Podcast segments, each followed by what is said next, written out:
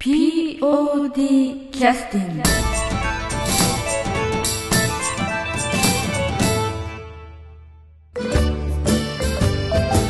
えー劇団 POD ポッドキャスティング、えー本日、えー始まる前に皆さんに、えー一つインフォメーションがございます、えー何かと申しますと、えー劇団 POD のポッドキャスティングを iTunes でお聞きになってらっしゃる方で以前にあの、えーポッドキャスティングジュースというですね、えーサービスを利用してらっしゃる、えー方がいらっしゃると思います、えー実はこのサービスニフティで、えー運営してらっしゃるんですけれどもそちらの方がですね、えー9月の、え30日の金曜日をもちましてサービスを終了するというインフォメーションがあるというお話をお聞きしました。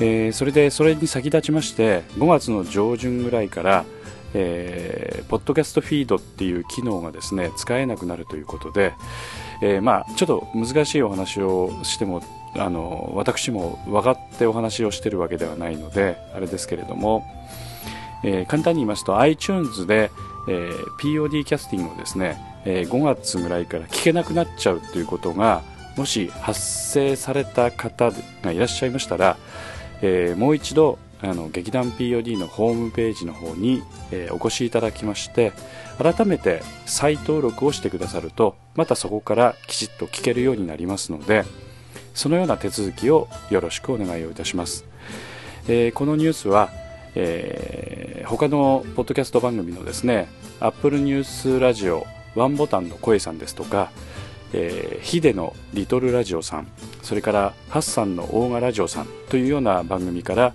えーお聞きをしましてあなるほどこういうことになっちゃってるのかということで、えー私もきちっとインフォメーションをしたいなと思いまして、えーまあ、始まる前に、えー入れさせていただきました。えそれでは、えー本編始めさせていただきます。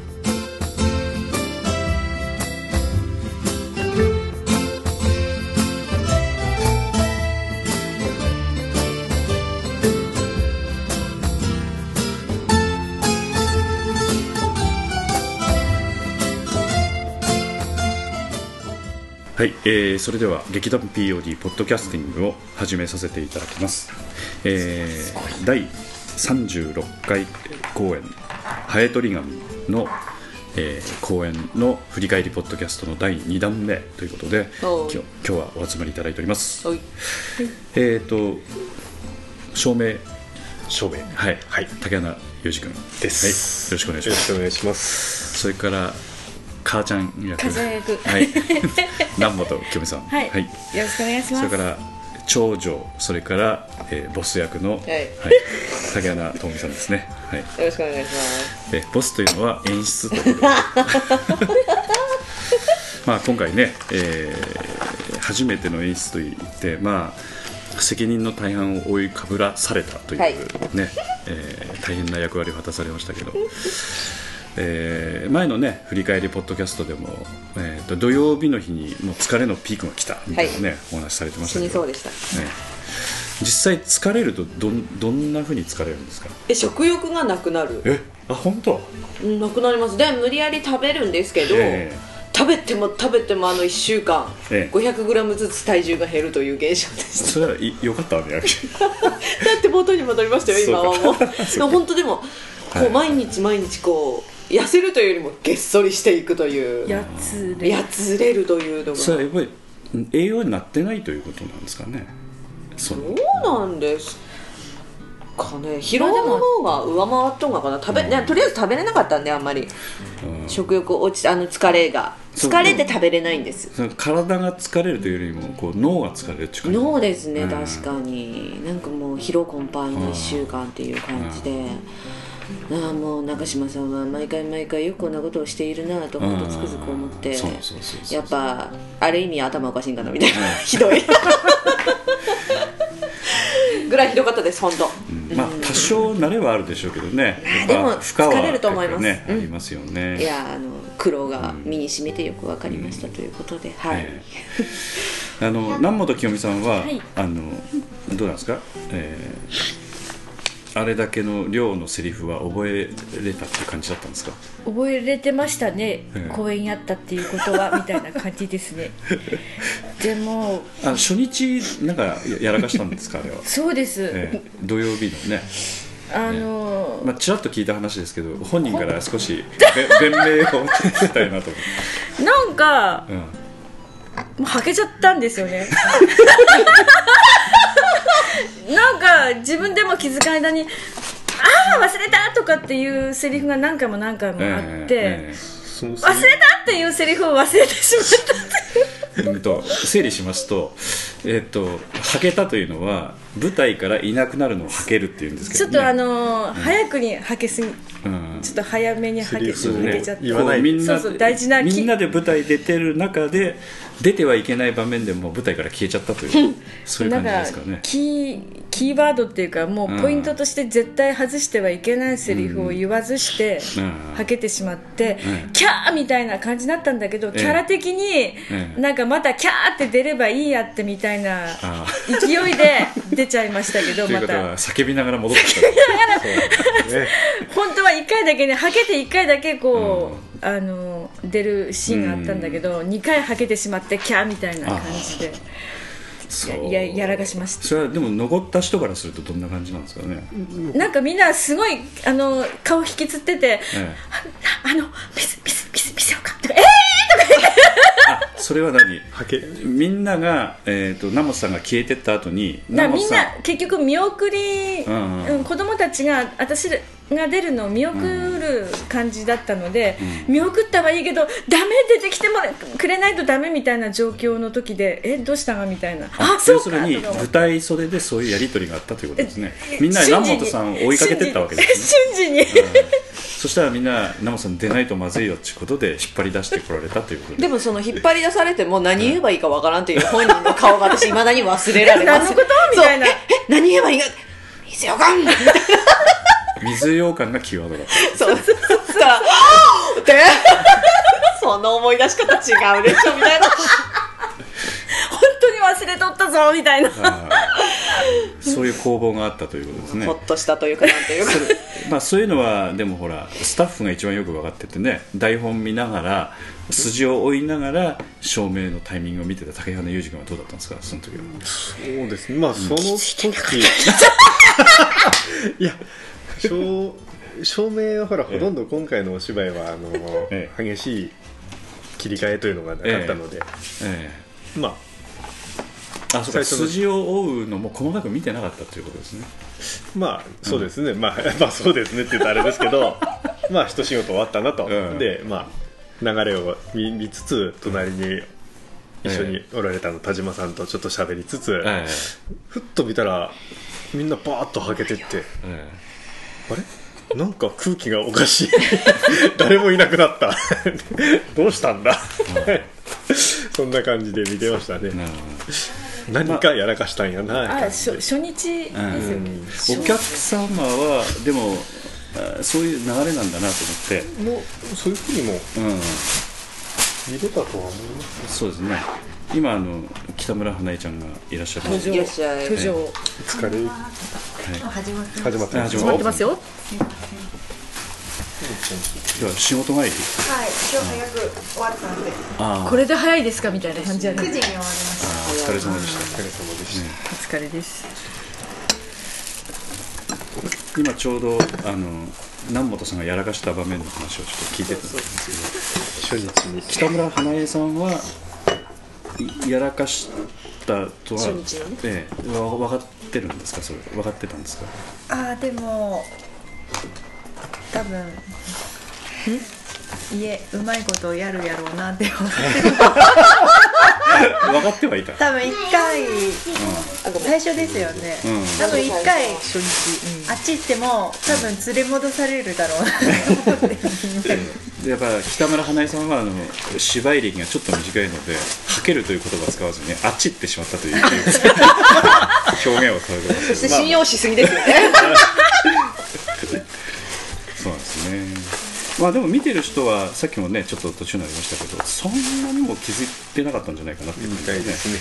ちょっと知り合いにも聞きましたけど、え私自分でやらかしたミス長いけど多分そんなに気にならんと思ってるんですよ。だからこんなこと言っちゃごめんなさい失礼な失礼なないけど本当に素でただお芝居を楽しみに見に来てはる人は多分本うんみたいな。うん、ちょっとわからなかったかもしれないちょっとわからんな何が起こったかわからんだと思う、まあ第2回公演の POD とかねそういう時もあの沈黙の1分間とかって そういう時はよくわかりますけどそこまではひどくなかった。沈黙の1分間、え今さもう数秒12秒沈黙しただけでもはっていうすっごい長い時間に感感じじるもんね。ますけどその時は1分間ぐらいありました、だからお客様のざわめきもこうね起き始めるみたいなね。録音されてましたね、うんみたいな、でそれ30秒を超えるとお客様は今度応援に変わるんですよね。頑張れ。出てこい。すごいありました頑張れ。ねそういうのは当セリフ出進せめろって、まあ、そこまでは言ってなかった。そこまで。ままあそんな確かにでもちょっとえ変な空気ではありましたね。多分3人娘さんに顔合わせておらん。コンっていう空気は一瞬作ったと思います、えあのーまあちょっとそれに関連してちょっとツッコミをさらに深めさせていただきたいんですけど南本清美さんからすると今回のそのなんか芝居の仕上がり具合っていうのはなんか反省点とかあるんですか？それともこれは目いっぱいですって感じですか？どうなんですかね？もうここんなもんかなっていう感じなんですか？あなんかうん。結構、うん。こうキャラキャラキャッキャラしたような、あの雰囲気でずっとやってきてて、うん。その勢いだけはちょっと抑えたくなかった面があって、ええ。勢いでやってたんですけど、もう一歩上行くともう一つもう一回落ち着いてからそれがやれたらよかったなっていう。要するに勢いを殺すしてしまうぐらいの練習の詰め方をすると、ちょっと心配だったっていう感じだった、でもそれを超えるにはもうちょっと時間がかかりそうだっていうまあ感じですかね。まあでもうーん。なんかちょっとハラハラしながらはやってたんですけど。それを超えると言ったら物理的にどうなんですかね。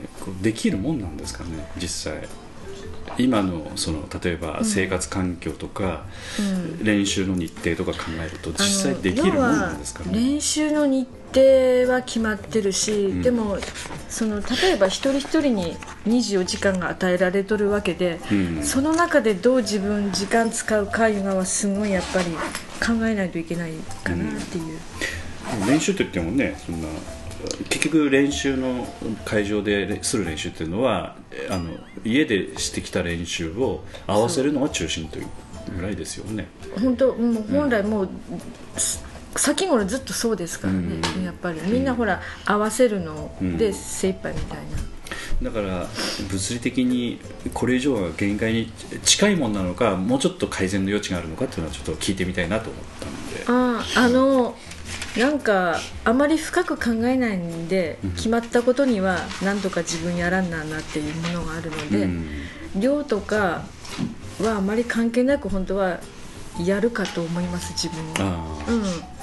ただ、うんそれが自分ではまあこれでよしと思ってても、周りがもうちょっとやってほしかったなというふうに思われてしまうと、あ、うん、うん、それは迷惑かける話だから気をつけないといけない。実際どうなんですかその今編みあの縫い物してる 竹穴黒いとあったわけもうもうこれ以上はもう言えなかったっていう感じに近いですか？それともなんその南本さんの役に関しては、うん。予想の中であ当然あのキャスティングするときにうん。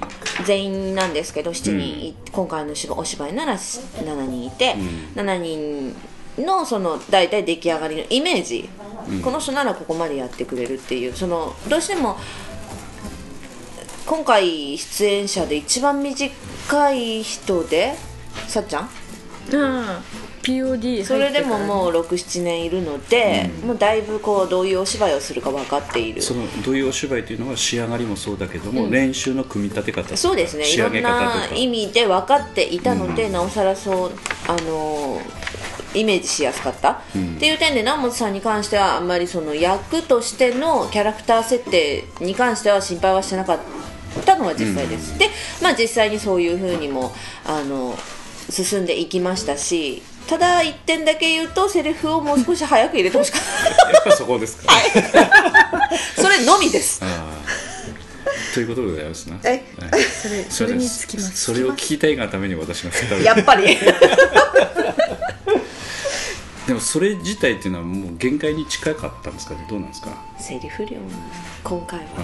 あなんかあのー今回その作者が飯島早苗さん、鈴木由美さんすうん。ー鈴木由美さん、鈴木由美さん、ね。なんか、ね今までのその同じ長台詞でも、うん。話し言葉でもなんかこう言い訳かもしれんけどやっぱちょっと違うんですよ。独特なんだね。話うん。話し方がね。話脚本家によってそれが癖があるんだね、おそらく全員苦労はしたんですよ。あー。今回の出演者全員が苦労してましたそれに関しては、なんか短いセリフとってもやっぱちょっとなんか違うんですよ違うんねですよちょっと今までと違いすぎてだから思ったのはやっぱりおそのねやっぱいろんなものをやっぱりやってかんなんなという、いやいろんなし脚本家の芝居をお借りをしてやっていくっていうのが勉強になるのかなっていうことですかね。キャラメルボックスがを今までどうしても多くてキャラモリボックスさんの芝居多かったですね、あの脚本を借りることになる、さんの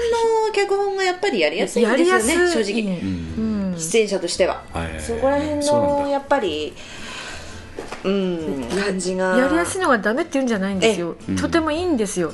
いいんですけどいざ本当にこう同じような家庭ドラマを撮った時にやっぱ全然また違うもんね、うんうんそれは感覚の世界だからなかなかちょっと客観的にはで分からない、思ったのは今までやったら結構長台詞普通にやっぱ覚えれた。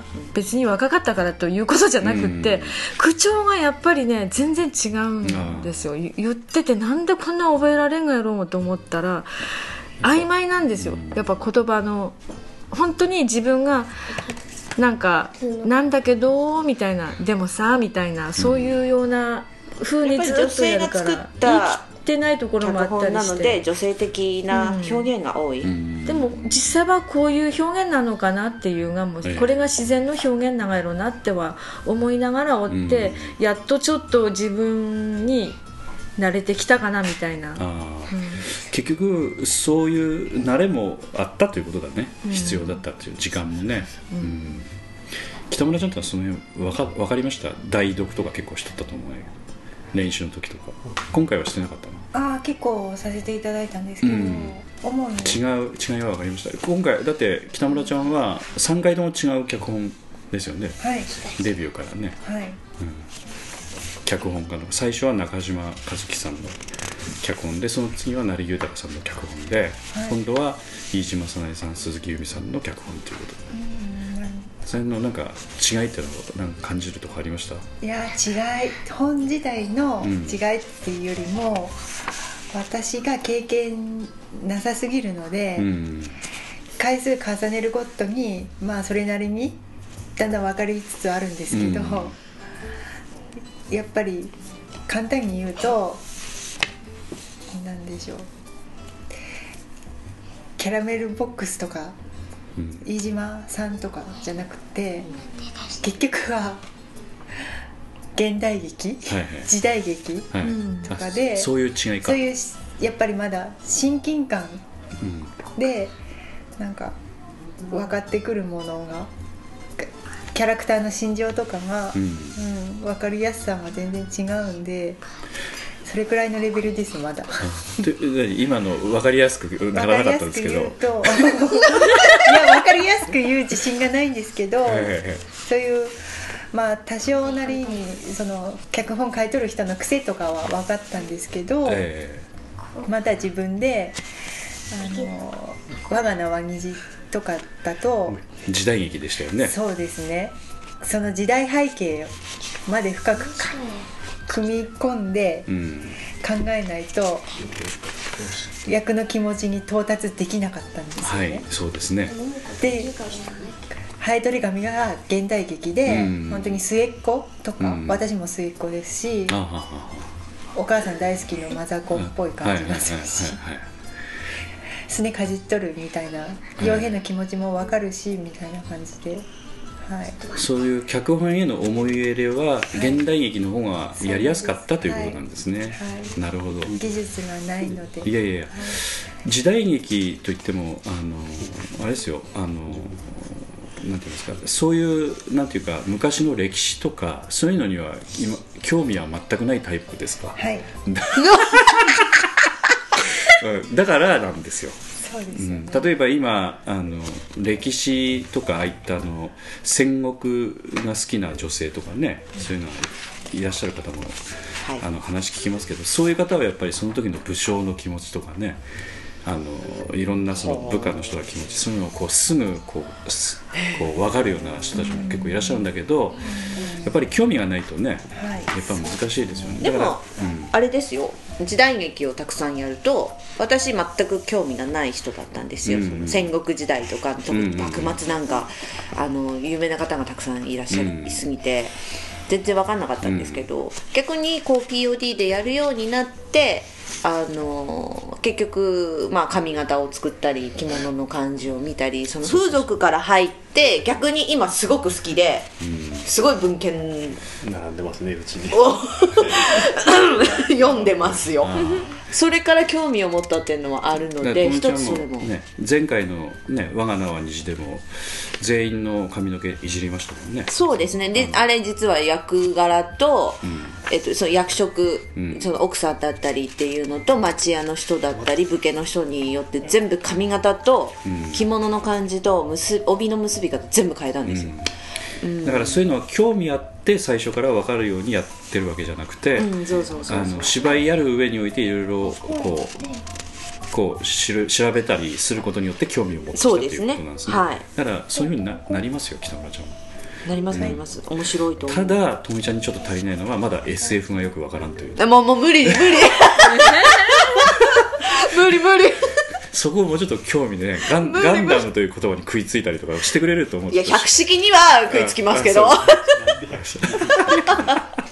まあ黄色のね、ええ。ーそうですよね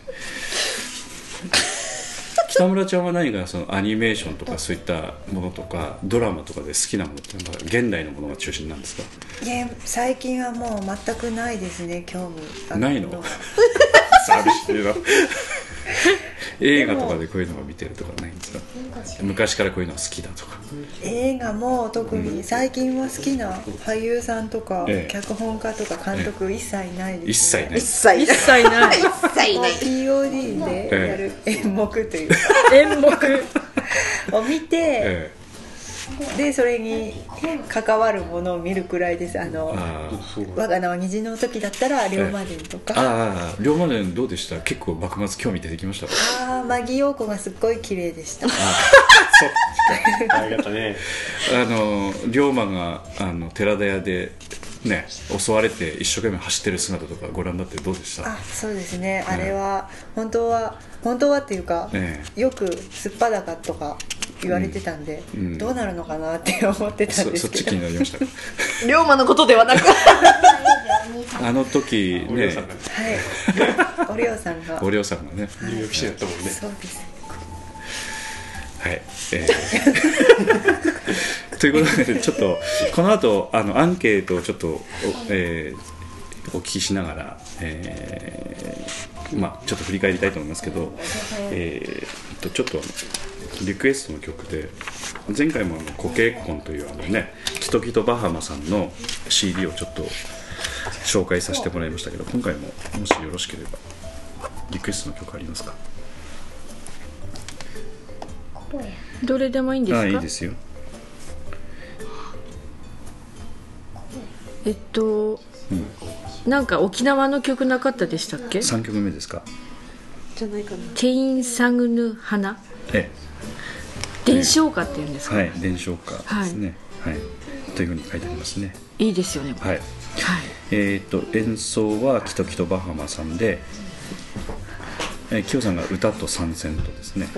それからキトカッちゃん、えー男性の方ですけどギターを弾いてらっしゃいますね。でコンガ演奏とレコーディングは文雄さんという方で「えー、コケッコン」という CD からですね。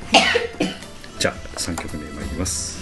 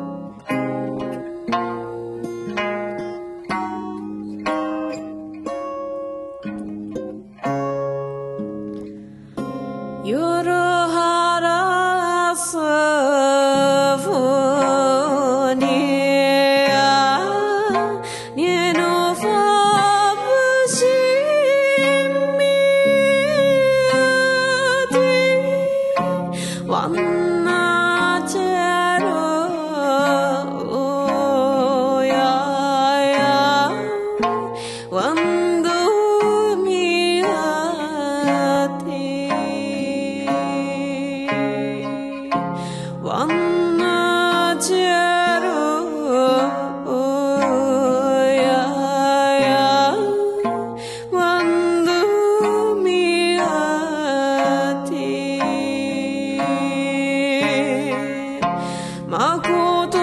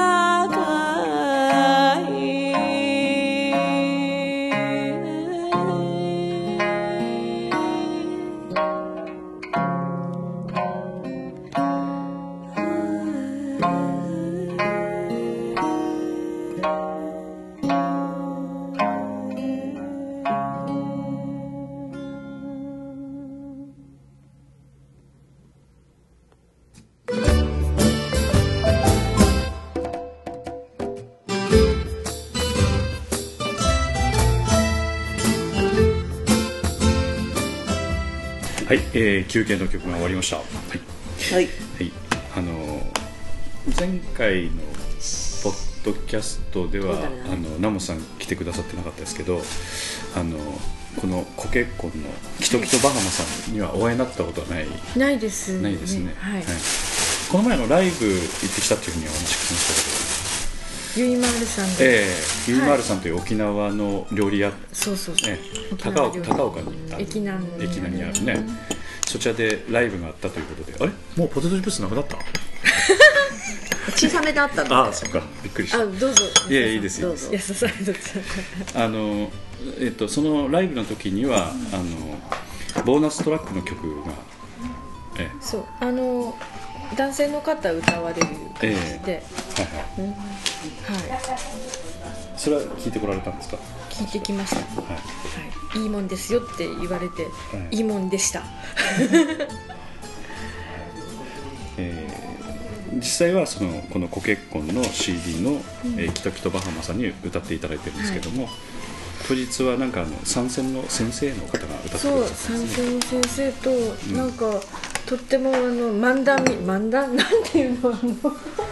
あの漫談ねありましみたね。たいなこともやられる、えー男性の方おられて、え分かっているけど単純だけどやっぱり面白いみたいな、ーであと劇団 POD の参加してくださってたえーしたしてくださってるあの大谷はいとっちゃん氏とととっちゃんと出ていただいて、でそこに、えっと応援としてフルートの中村静香さんとかも来たりしですよねあのあ、うん。静香さんだと思って。お母さんもちょっと存じ上げてあそうなんだ、はい。うん顔が広い南本さんですいやいやいやいやはい。でかいだけです。え事実は言わなくていいです。なぜ誰も否定しない。誰も誰も突っ込まんみたいな。黙って聞いてる、はい。あの劇団 POD ではあの公演ごとに、えーお客様の方に、えー鉛筆とパンフレットとかお渡しをさせていただいてそのパンフレットの中にはいろんな公演のチラシをお預かりしてねあのお挟みしてるんですけどもその中にあの劇団 POD の今回のあの公演アンケートというのがありましてアンケートの方に記入をしてくださいと。いうことで、えーお客様の方に任意であの、まあ、記入をしていただいているアンケートがございまして前回のポッドキャストでもご紹介させていただきましたけどもそのアンケートの中をちょっとあの、えー読ませていただいてそれでちょっと皆さんのコメントをいただきたいなと思ってますけど、えーまずは竹花裕二君の方からどう？ぞえ。はい えどこからですかね？えあの名前は？え名前はえお伝えするわけにいかないので。はい。えどの辺にお住まいの方で、えー何十代の方というふうにおっしゃっていただくと。そうですね、えーはい。高岡市の高岡市のお住まいで。方はいはい。70歳70代以上って書いてありますね。すそれ以上は丸がつけれなくなってるんですね。そうですね、ええ。どうしてでしょうか、おそらくね80代の女性の方からすると私70代ですとかって言いたいと思うんですけど。えー今度ちょっとなもあの東さんと検討したいと思います、はい。はい、女性の方そうですね。はい。そうですね。まあご意見ご意見いうことで、はいはい。まあこの方は結構、まあ、第31回公演以前から見ているというふうに。結構ご覧いただいてリピーターの方でござい。ますねでまあ毎回はい、はい。この芝居そのまあ見に来られるたびにまあその芝居は何のために、はい。どうしてこれを演じておられるんかなと思ってはい。はい見ておられるそうなんですけど、はい。まあ見てるうちにああなるほど。そういうことか。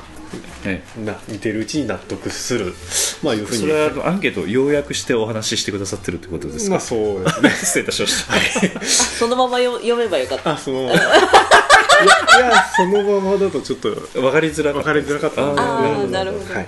もうすい。ませんえー、ともう一回ちょっとお話しいただい。て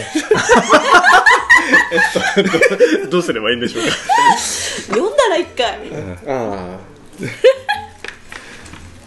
ええ読むんですか？ええいいですよ。そのまま読んでいただいて、はい。ええまあまあ、どの時でも、え。これってまあどうしてやるのって考えてしまうでも見ているうちに納得。今度もやっぱりそうだった、まあ、というふうに書いてあるんですけど。やっぱりお客さんがそうやってこの芝居どうしてこの今回こういう公演してるのかなって、まあ、芝居見見ながらああそういうことかって、まあ、なんか伝わるものがあるとある。はあまあなんかそういうふうなのがやっぱ伝わって、まあ、こちらとしてもやっぱりそういうお芝居をやれてよかったなとも思うしお客さんにやっぱそれが伝わって、うんよかったなと思いましたんで。やえ。っぱり、まあ、今もちょっと次回作どうするかああいう形でちょうどね打ち合わせしてますね。脚本読んだりしてるんですけど、まあ、うちらが読んでて面白くてもお客さんが見て果たして面白いのかとかその辺もちょっと考えながらちょっと選ばなきゃいけないなと思っているんですけれど、うん。POD の方はどうなんですかね。あのいろんな劇団さんがね世の中にアマチュア劇団ありますけど、まあ、やりたい芝居をやるというふうなことをはっきりおっしゃってるアマチュア劇団さんがあったりとか、ええ。いろんなのがありますけど POD の場合はどちらかというとちょっと弱気なんでね。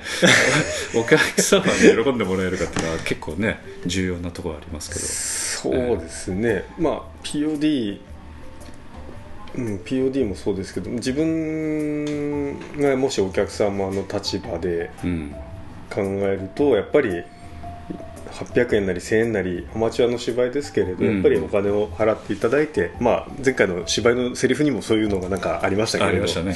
やっぱり、えアマチュアとはいえやっぱりお客様からお金をいただいているという部分がありますので、えいや見に見に行ってやっぱり、うんとなんか残念な気持ちになって帰ってもらえるよりもやっぱり見に来てよかったなっていう。演目の中身ということですかね残念な中身。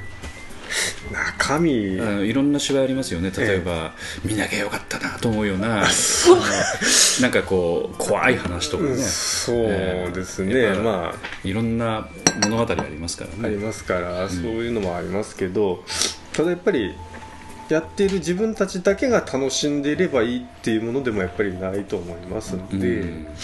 うん、やっぱり見に来たお客さんにもやっぱり楽しんでもらえるような脚本選びを今後もちょっとみんなでしていかないといけないなあいう感じでうん考えてます、はい、この、えっと、高岡市にお住まいの70代以上の女性の方にはそれが伝わったんじゃないかなということでね。このアンケート数ある中から、はい。竹柳裕二君がお選びになったとはい。いうことでございますかね。まあ、なんか東さんのコロンボ風のお芝居が見たいなっても書いてありますけど。あそうなんですか。東さん昔ね刑事コロンボの主役をねコロンボとしてやってらっしゃったでしょうかねあのねコロンボ見たい時あった。あらキャキャン龍馬。龍馬？あキャンドルか？両キャンドル方キャンドルキャンドルか？あの刑事役でしたねそう。そうそうあーキャンドルは燃えてるから。松尾君とそう刑事役でああそうああいうやつかな。あなるほど。あの時コロンボ役としてあの 出てらっしゃったんですか？ねそうです。ねよくわかります。でもこの70代の女性の方のやっぱハードを射止めたということでございます、そういうことですねですきっと。どうも。ありがとうございました、はい、ありがとうございますはい、えーそれでは、えーじゃあ南本清美さんの方はい。はい。えー、とこの方、えっと、お名前はちょっと何も書いて空空空欄にはなってるんですけれども、どどな？えー、と案内はがきあと POD 第2東さんから知りましたっていうことで、ええ。何回か見たが覚えてない、はい。で直近は直近はじゃあ我が名は虹を見られてますね、はいはい。うん、で読みますね、はいどうぞはい。久しぶりに感激の内容の劇でありました。昔はどの家庭にもあったようであようなドラマでした。はい。うん。少子化の進む現代は不幸だと思います。5人の子供がいれば5倍楽しい人生が送れる。役者の方も平常の技を出され好感でした。かな？こう、はいなんですけどこれあの私すごい嬉しいのは、うんやっぱりその劇中のやっぱり私らがセリフとして伝えてる中の言葉をうん。すごく、あの分かってくれてる、はい。普通にこうお芝居お芝居を楽しんでる。お芝居として楽しんでらっしゃるのが、お芝居として話をししてるしこうね手で動きで今表現してくださってます、ね、ちょっとラジオで。見えませんだ実は私のセリフの中で、うんうん。5人子供がいたら5倍人の5倍は楽しい人生が送れたわっていうそんなようなしあののセリフがあったそのまんまそのセリフをこの方はストレートに受け取られめられてるんだなっていうふうにだからあの本当にお芝居の内容を楽しんでらっしゃるっていうところが、うん。ああ私らなんか一生懸命やってどうだろうどうだろう思いながら内容がしっかり伝わってたのかなと思って、それが嬉しいし単純にその話の感想とかいう感動とかうん。いうことに対してみんな思ってってくれたがいなと思ったらすごい嬉しいですよね、やっぱり。これはあのこの方はどうなんですかね？あの性別はどちらなん多分女性の方だと思います共感される内容だったんですね、ありがたい話うん、ですね、でしかもの少子化の時代がどうのこうので、うん。今本当に兄弟少ないですから、うん。あのちょっとやっぱり良かったのかなと思って、このお芝居南本さんはちなみにお子様何人いらっしゃるんですか？お子様は3人ですがああ。私自身は1人です。どういうこと？あ兄弟1人。ああそういう兄弟兄弟1人。私自身は一人です。一人で子供産んだのかなと思いました。一人一人っ子。あそういうことですね。ただ私やっぱり今まであの例えばさもう3人言うたらうん。もう多い方ですよね、こう多いと思いほんますね。であの前に私若い時にまだ2人しかいない時に、あのやっぱ3人4人ってあのいう方がいらっしゃって子供さんが、はいはい。だからその人がもうやっぱり言うんですよ。もうひもう全員男でも全員女でも一人一人全部違うしものすごい意外ぜみたいな感じで言われて。そうそう。言われて。富山弁でございます。ね、うん、やっぱりそうなんだな。だって子供一人一人はもう一人であって一人の人間だしそれがやっぱりやっぱ多い方が楽し,、ね、やっぱりおお楽しいっていうか成長もあるし、やっぱり多い方いいですよみたいな感じですよね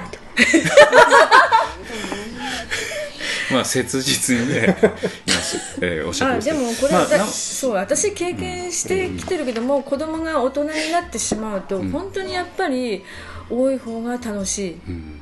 今お三方ともやっぱ個性がね違うんですかね。どうなんでしょう。みみんなそれぞれです。あやっぱそれぞれ。なるほど。それぞれ勝手な人生歩んでますけど。でも本当に、うん、だ大人になった時にやっぱり、うん多い方がいいのかなってうん。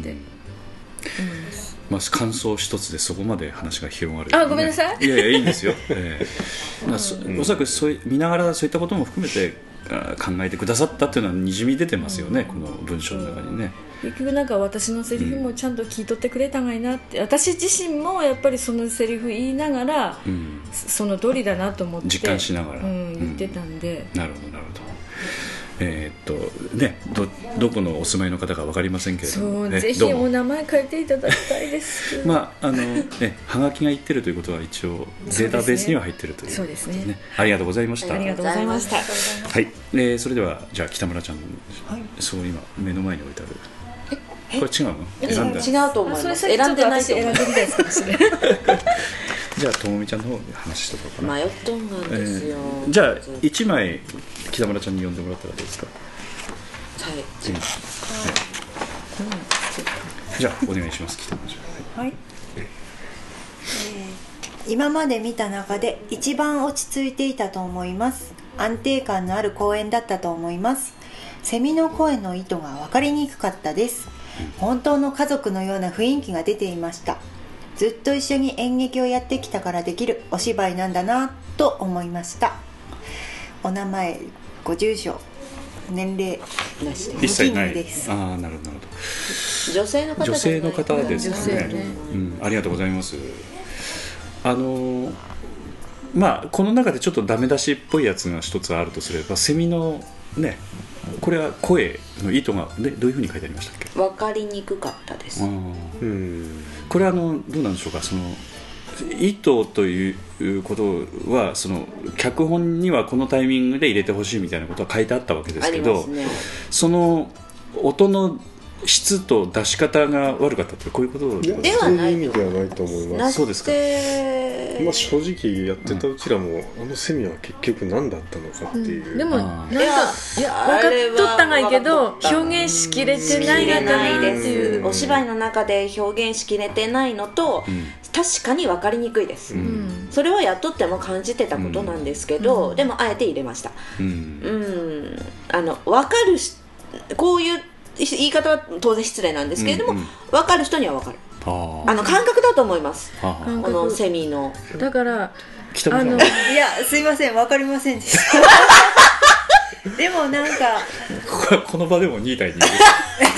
でもなんか不思議な話じゃないですか内容が、うん。そのなんていうか不気味さみたいなもの。こっちか出てたな。あのねこれね本当にセミの声とともにその場で演じとる役者は分かってないと。分かってないとできないんです逆に。実際私も最後の方でセリフ言った後今セミ更話する話かっていう感じこの辺でセミこういう風にセミ鳴いてくれたらなっていう、うん、やっぱりイメージ持つわけですよ、うん。でも出来合いのものでセミの声をこういう風にって言ったら、なんかうまくセミの声も表現しきれてないいう面があったのかないう、あのい一つはその時に出てる人間の不安だったりうん。不安な気持ちを表現してくれていたり、うん。あのあるはずのないものへのけ啓示というか、うん。そういった意味もありのあのやっとる自分にしたらあの理解はしてました、ううんん。理解しとるけどなんかセミの声も難しいなって。難しいです、ここの声っていう声ではなかったんですよ。なくて結局探してイメージのものがなかなか。それで、あの最初にちょっとお話ししましたけどそのセミの声のクオリティとかと、あとそのタイミングもふ、とかあと大きさとかその、なんて言いますか艶の出し方みたいなのも含めて結構難しい音響だなというふうには思いましたね。これは難しかったですね、プロでも難しいと思う、あのこう自分は理解してるんですけどそれを音響さんに伝えるとかっていうのは、うん。こうどう表現どうどうどういう言葉にして伝えればいいのかっていうのはすごく、うん。うん、とりあえず出してみたいな。あのそもそも素朴な疑問ですけど、あのああの音しかなかったんですよね。あれが最高ですよ。選んだ。そうですよ探したのね。最初の頃より全然いい。最初だって探したのあれよりあれ最初のあの夜夜夜中に鳴く設定の音はもう本当誰が聞いてもゲロゲロ。カエルかよみたいな。なんか爬虫類出てくるぐらいの感じなもうやね入って何るので事ゲロゲロみたいな。でもセミなんですよ。セミなんですけどどう聞いてもゲロゲロ、まああえてお聞きしますけど要するに、えー頑張った結果あれだったってことですかね。なり頑張った結果です、うん。まあまああのあんまり頑張ってないんですけど私はいろんな人に声かけたり探したりもしたんですけど、なくてゲロゲロしか。だからかなりあの演出としては妥協したんですねあれはね。だから。うん、だからでも、正直そこまでこだわりが強い。そこにこだわってしまうと、っていう思いもあったので、時間もかけれないってことでかしょ？かけれないもありますし、ん。もっと他のところにかけたかったので、うん。まあ、それが作者作者の意図としてはそこにかけてくれって思ってらっしゃるかもしれないんですけど、私がこの題材を取り上げたっていう面では特に重要視してないって言ったら、うん、あの全体は重要なんですけど、ん。ここだけをピックアップして重要だっていうふうには言い切れるものではなかったので、あのうんあのまあこの範囲っていう、どこまではいきましたけど、はいはい。はい。北村ちゃんこれ探してたの？結構。なんか協力して探したりしてたんいえですか？全く。あそうなの？小道具関しては。はあー。小道具は探したり作ったりしたんですけど、うん。他は全然うんお手伝いできてない感じです、まああのすみません。私も全然お手伝いもできなかったんであれですけどあの苦労されたんだなっていうのはねよくわかる音だったんで、アンケートでも書いてあったのはでもこの人だけじゃないですか。だけです。ですよね、はい。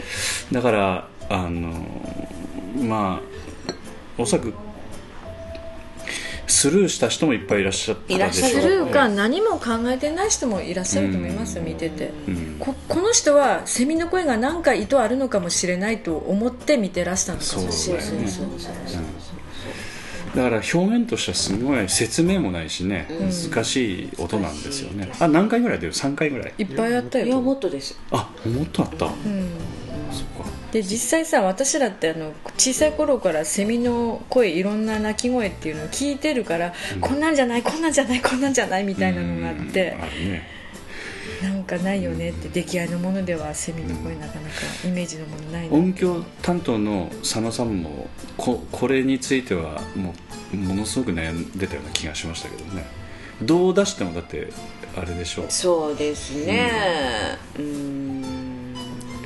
あの難しい。本本さんに探し中心になって探していただいて。うんうん。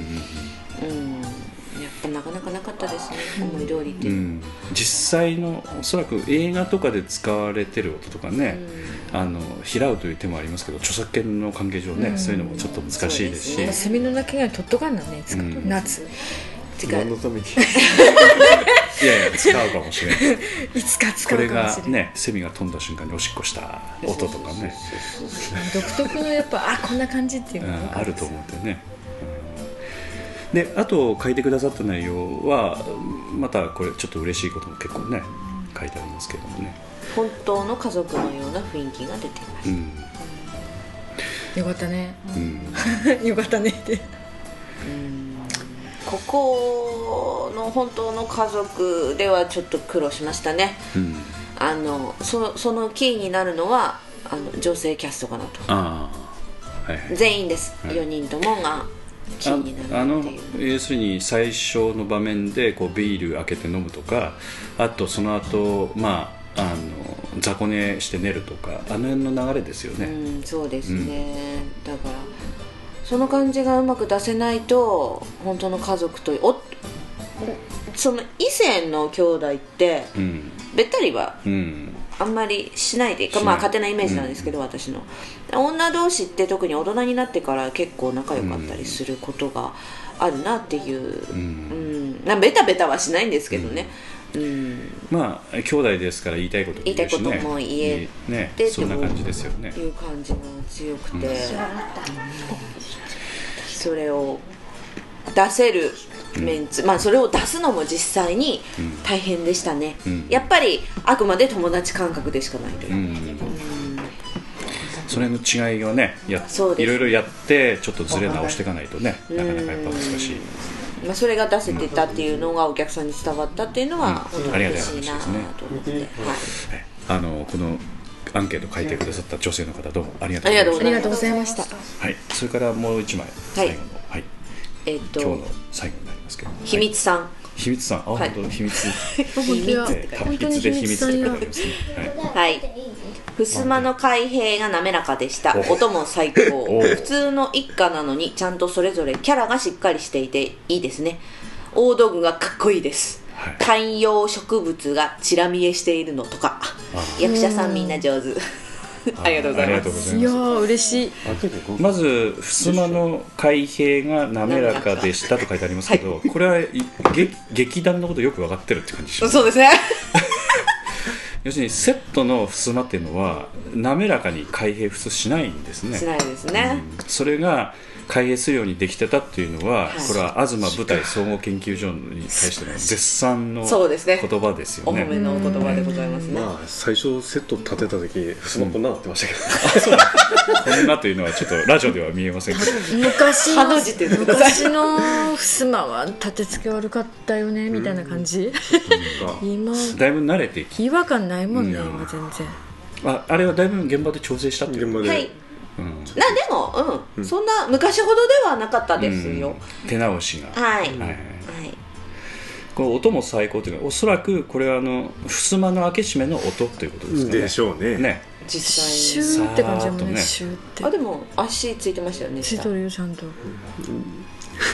うん。でもなんか本当人も人ももう二昔もう本当昔って戸を開けたってできるんやろかってしたら外れたらどうしようみたいな もうそういう心配は全くないないしスムーズうにん。きちんと障子戸ができましたみたいな感じまあ、ですね。北村ちゃんはねあのこれで入ってこられてから3回目ですけど、あの昔からセットを作っていますけどやっぱセットにもやっぱりグレードがこう変わってきてるところがあって、うん、昔は試行錯誤を持ってやっててねやってましたんでかなりあの本当に外れそうなやつも結構ありましたしね、うん。あったよ。あったよ。本当に。普通のうん。家のリビングみたいでうん。居心地よかったです、そうですね。あの南本さんがあの最後ほらあのハワイにリターンしていく場面があったじゃないですか、あの時に襖が、まあ、ちょっとお客さんが少し笑いが出たあの自動的に開くところがありますよね 閉まるところ。閉まるところ。私あの時そそこ多分のことかと開ける方がタイミング多分ずれたんだなって思ってました。裾にいたんああ袖にいたんで。わあの笑いが出たのがはい。ヒヤってして。あー。あれでもねおかしいんですよあそこの場面。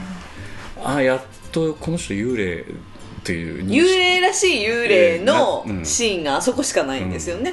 だから笑っ幽霊じゃないけど。笑ってくれても別にいいかな。あそこはみたいな。笑うところですよ。だから、うん。幽あやったー。なんか、うん、幽霊の自覚が出たっていう感じがねなんか自覚というか、ね。なんかお客さんがスーッとのめり込んどってくれたがりな、うん。みたいな。うん。のめり込まないとあそこは笑い出ない、うんこれで行くわやっと行ってくれたみたいなでもね、やってる方は北村ちゃん言うようにあそこ笑うところっていう認識がないので、うんびっくりしますよね。あのあのさすまを動かしているのが、うん。あの朝倉役の森山さんと、うんあのサポートの島田さんだったんですあけど、島田君もやってたんだ。確かリハーサルの時にちょっとタイミング合わなかったんで、あとがあこれ本番でやっちゃったみたいな。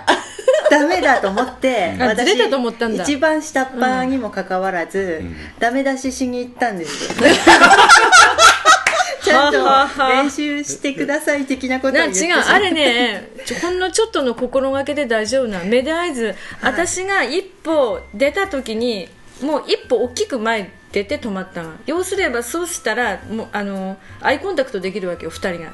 め要するに襖持ってる2人が、そうそう。南本さんが邪魔にならずにアイコンタクトができるようになるということそういうふうにあえて前ポンって出て前出てくれたね。うん出ましたよみたいな。あなたたちのために出 出ましたよみたいな感じで、一応そのリリハリハの前かな。ゲネぐらいでそれはやっとったから、で北村ちゃんは何？どういうふうに言ったんですかえ別にきつくもなく。どういう生意気。なのちゃんと。にならず気をつけたつもりですけど 二人ともムッとされてました。なあわかあれちゃんと分かっとるからみたいな。あそう。ことを言われてあはい。でもねそういうのはあの遠慮せずに言ってください、はい言いました、昔あのなんかの芝居の時もあの出てる役者がそのドアの開け閉めがしにくいということを遠慮してずっと言わずにいたとかねそういうこともあって本番でちょっと苦労したこともあったりとかしたんで、あのとにかく都合の悪いことはとにかく言っていかないとね、はい。みんなでね気づいたことはね、はい。うん、おそらくムッとした瞬間にあの北村ちゃんに言われたんだからちょっとやばいなとかって思ってる可能性もある そうですね、一番。新人そうそうそうそうそう。のくせにでも言っちゃった反対に言われることはやっぱり少しでも気になるのかなということそうそうそうで受け止めてじゃあき本当に気をつけないといけないなっていうやっぱりそういう気持ちになるから大事だと思います、逆にあの言わない方がダメですし、言ったら言ったでまたあの北村ちゃんに対する、まあ、いい意味での態度も変わってくると思いますよ、これからもね、うん、大事なことなんですよね。そういうふうにしていかないとまた馴染んでいかないしね、はい。うん、そうなんですね。えくやあとは「大道がかっこいいです」というふうに書いてありますけど、はい。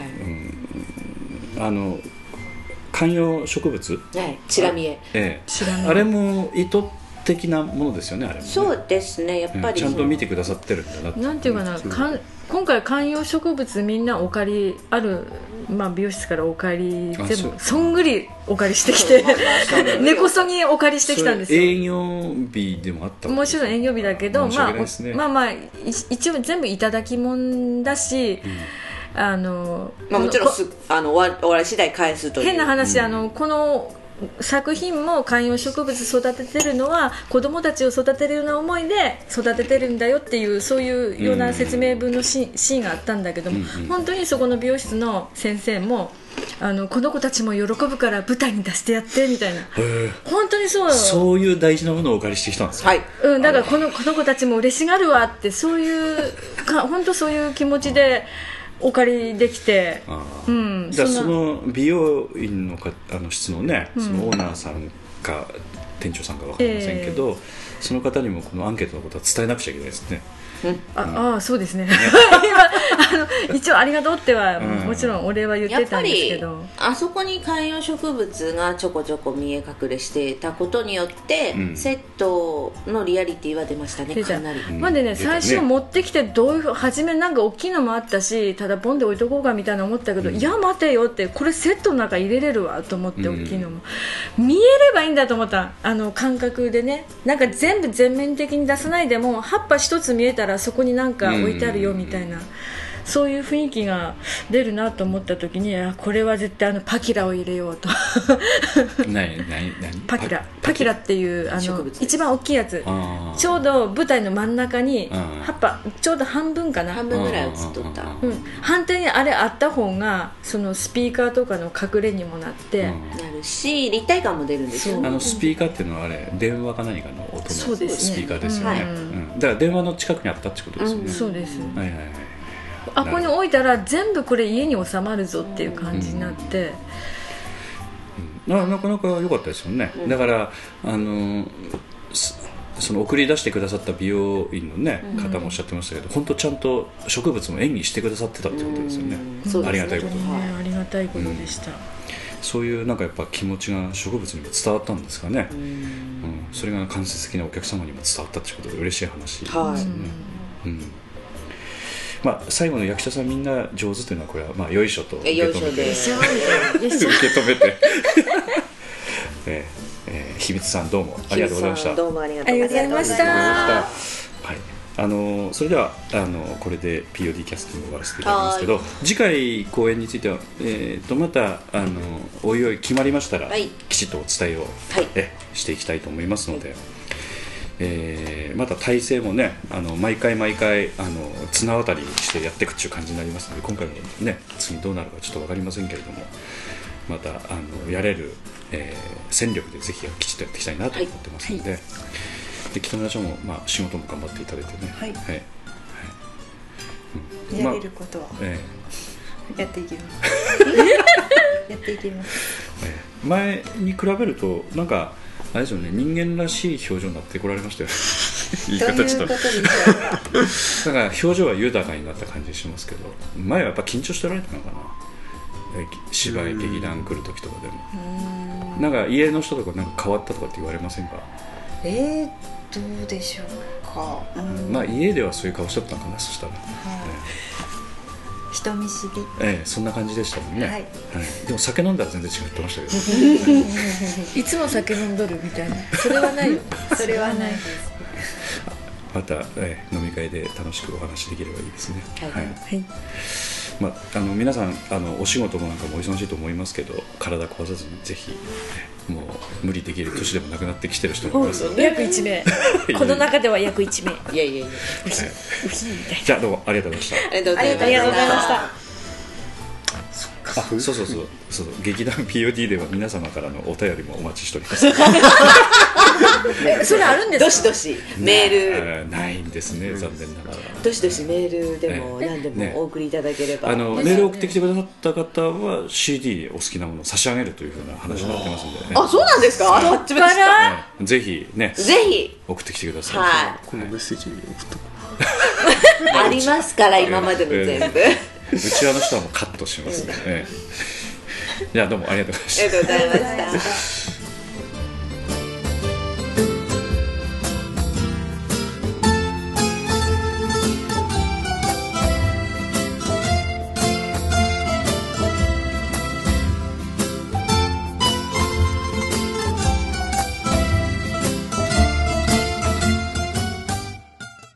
「POD キャスティング」